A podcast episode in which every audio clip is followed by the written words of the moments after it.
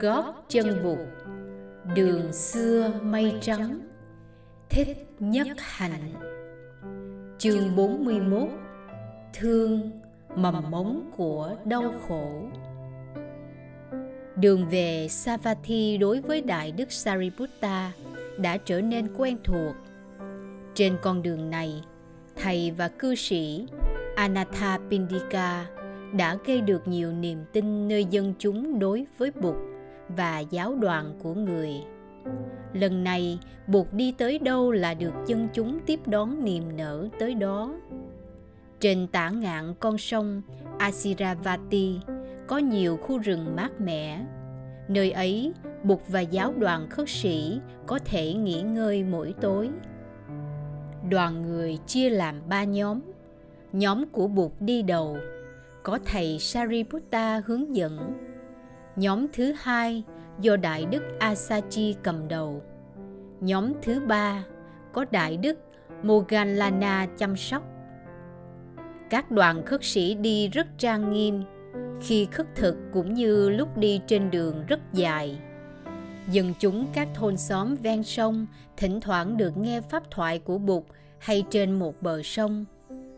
Ngày tới Savatthi, Bụt và giáo đoàn được hướng dẫn về thẳng kỳ viên, tức là tu viện Jetavana. Thấy trung tâm tu học được xây dựng và trang bị khéo léo và chu tất. Bụt nhìn Sudatta và ngỏ lời khen ngợi. Sudatta rất sung sướng. Chàng thưa với Bụt rằng đó cũng là nhờ ý kiến và công trình của Đại Đức Sariputta và Thái tử Cheta. Chú tiểu Rahula năm nay đã 22 tuổi. Theo nguyên tắc, chú phải thân cận với Đại Đức Sariputta để học hỏi với thầy. Nhưng 6 tháng nay, vì thầy Sariputta vắng mặt, cho nên chú đã được giao lại cho Đại Đức Mongalana. Về tới tu viện Chetavana, chú lại được theo hầu thầy Sariputta như cũ hoàng thái tử Cheta và cư sĩ Sudatta thiết kế một lễ cúng dường ngay tại tu viện mới. Ngay sau ngày giáo đoàn tới Savatthi, dân chúng quanh vùng được mời tới chiều hôm ấy để nghe bột thuyết pháp. Đã nghe nói tới bột và giáo đoàn từ nhiều tháng nay rồi, cho nên hôm ấy dân chúng thủ đô về tu viện rất đông Bụt đã nói về bốn sự thật và con đường tám sự hành trì chân chính. Trong số những người ngồi nghe Bụt có cả Hoàng hậu Manika, phu nhân của quốc vương Pasenadi và công chúa Vajiri. Hoàng hậu và công chúa đã tới do lời mời của Thái tử Cheta. Thái tử đã có lòng hâm mộ Bụt từ ngày biết Đại Đức Sariputta và chàng đã nói nhiều về Bụt với mẹ và em gái. Công chúa mới lên 16. Nghe thuyết pháp xong, hoàng hậu và công chúa có cảm tình ngay với Bụt. Cả hai người thấy tâm hồn như mở ra. Cả hai đều muốn xin làm đệ tử của Bụt, nhưng chưa dám. Hoàng hậu tự nhủ là phải có sự đồng ý của vua mới có thể đến xin Bụt quy y Hoàng hậu Malika biết thế nào trong tương lai, vua Basenadi cũng có cảm tình với Bụt. Em gái của vua hiện giờ là chánh hậu của vua Bimbisara nước Mangada, đã quy y với Bụt từ ba năm nay. Trong số những người đến nghe Bụt thuyết pháp hôm ấy, cũng có nhiều nhân vật quan trọng thuộc các giáo phái tôn giáo đang thịnh hành ở Savatthi. Họ đến vì tò mò hơn là vì tìm học có người nghe bột xong chợt thấy tâm hồn cởi mở. Có người nghe bột xong thì thấy người là một thế lực tranh chấp đáng ngại. Nhưng ai nấy đều công nhận rằng sự xuất hiện của bột tại thành Savatthi này là một biến cố rất trọng đại trong lịch sử tư tưởng và tôn giáo ở vương quốc Kosala. Hôm ấy, sau khi lễ cúng dường và buổi thuyết pháp đã hoàn mãn, cư sĩ Sudatta trân trọng tới quỳ trước Bụt và bạch với người. Con và gia đình con cùng tất cả các bạn hữu kính dân tu viện Chetavana này lên cho Bụt và giáo đoàn. Mong Bụt và giáo đoàn chấp nhận cho chúng con. Bụt nói, Sudatta, công đức của quý vị thật to lớn giáo đoàn khất sĩ nhờ có cơ sở này mà có nơi tránh mưa tránh nắng thú hoang, rắn rết và mũi mộng đây là một cơ sở tu học rất thuận lợi cho các vị khất sĩ đến từ bốn phương, trong hiện tại cũng như trong tương lai. Quý vị đã hết lòng hộ trì chánh pháp. Tôi mong là quý vị sẽ giữ vững trí hướng trên con đường tu tập. Sáng hôm sau, bụt và giáo đoàn khất sĩ ôm bác và đi vào thành khất thực đại đức sariputta đã chia các vị khất sĩ thành 20 đoạn khất thực và mỗi đoạn 15 vị sự có mặt của các chiếc áo vàng trong thành phố đã khiến cho dân chúng nói nhiều tới tu viện Chetavana. Phong thái trang nghiêm và lặng lẽ của các vị khất sĩ đã làm cho dân chúng thủ đô mến phục tăng đoàn. Cứ mỗi bảy hôm thì lại có một buổi thuyết pháp tại tu viện Chetavana. Những buổi thuyết pháp này do Bột chủ trì.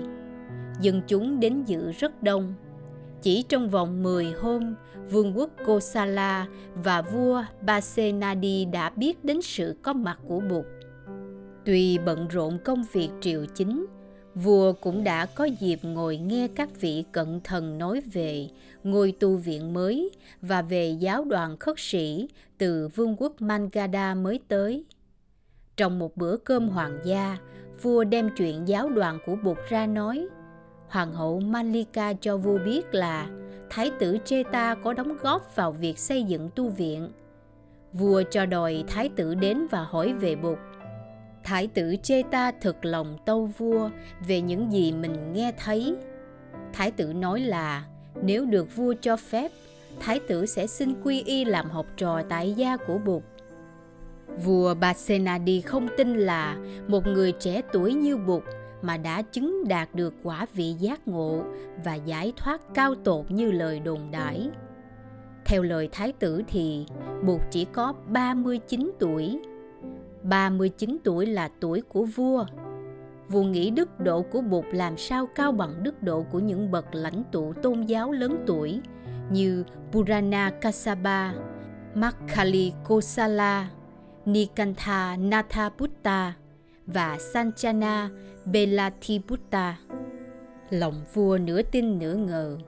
Vua nghĩ thầm là khi nào có cơ hội, vua sẽ tìm tới thăm Bụt để tìm hiểu trực tiếp con người mà cả hoàng hậu Manlika, cả thái tử Cheta đều tỏ lòng cảm mến và kính phục. Mùa mưa sắp tới, Bụt quyết định sẽ cùng đại chúng an cư tại tu viện Chetavana đã có kinh nghiệm từ những mùa kiết hạ trước tại tu viện Trúc Lâm. Năm nay, các thầy phụ tá cho Bụt tổ chức mùa an cư rất dễ dàng và chu đáo. Số người mới xuất gia tại Savatthi đã lên tới 60 vị. Sudatta đã đem tới cho tu viện rất nhiều bạn hữu. Những người này rất sốt sắng trong việc tổ chức cúng dường và bảo trợ cho những sinh hoạt tu học tại tu viện. Một buổi chiều nọ, buộc tiếp một người đàn ông còn trẻ, nhưng mặt mũi bơ phờ. Được buộc hỏi thăm, người này nói là đứa con trai độc nhất của ông ta mới chết. Suốt mấy ngày nay, ông ta cứ ra ngoài bãi tha ma, vừa khóc vừa kêu lên.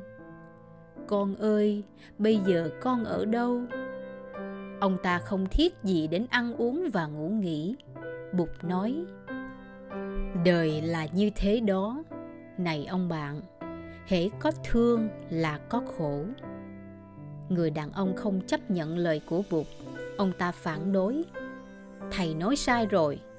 Thương không làm cho người ta khổ. Thương chỉ đem đến cho con người ta hạnh phúc và niềm vui mà thôi. Nói xong, người ấy bất mãn đứng dậy và bỏ đi, không cho bột có cơ hội giải thích thêm về lời người vừa nói. Ông ta đi lang thang một hồi thì gặp một toán người đang súng nhau đánh bạc. Ông ta ngồi xuống tham dự và nhân tiện kể lại cho bọn người nghe về cuộc gặp gỡ vừa rồi với Bụt.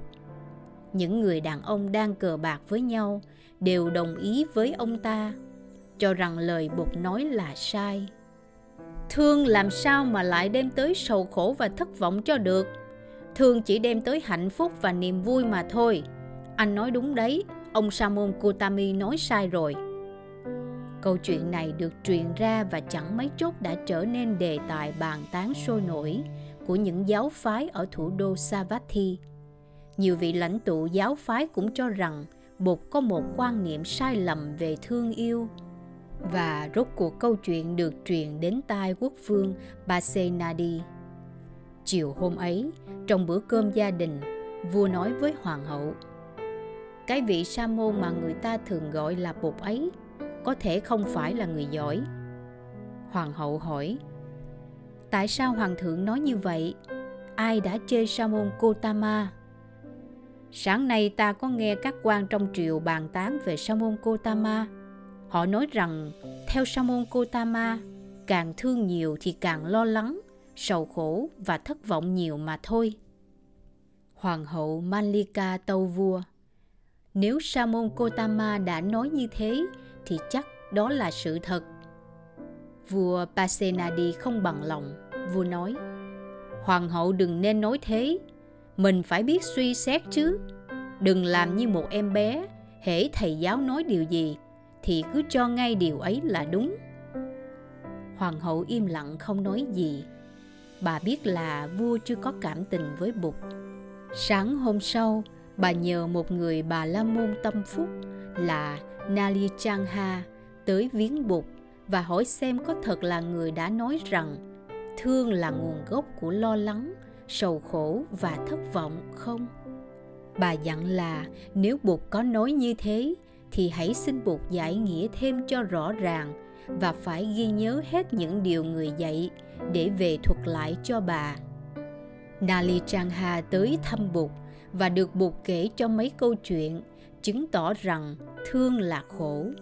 Bụt nói, Tại Savatthi này, tôi nghe nói một người thiếu nữ vừa mất mẹ. Cô ta đau khổ quá đến phát điên. Cả ngày cứ đi ngoài đường, gặp ai cũng hỏi, Ông có gặp mẹ tôi đâu không? Bà có thấy mẹ tôi đâu không? Cũng tại Savatthi, tôi lại mới nghe nói có hai thanh niên nam nữ yêu nhau. Nhưng gia đình cô lại ép gả cho người con gái một chàng trai mà cô ta không yêu.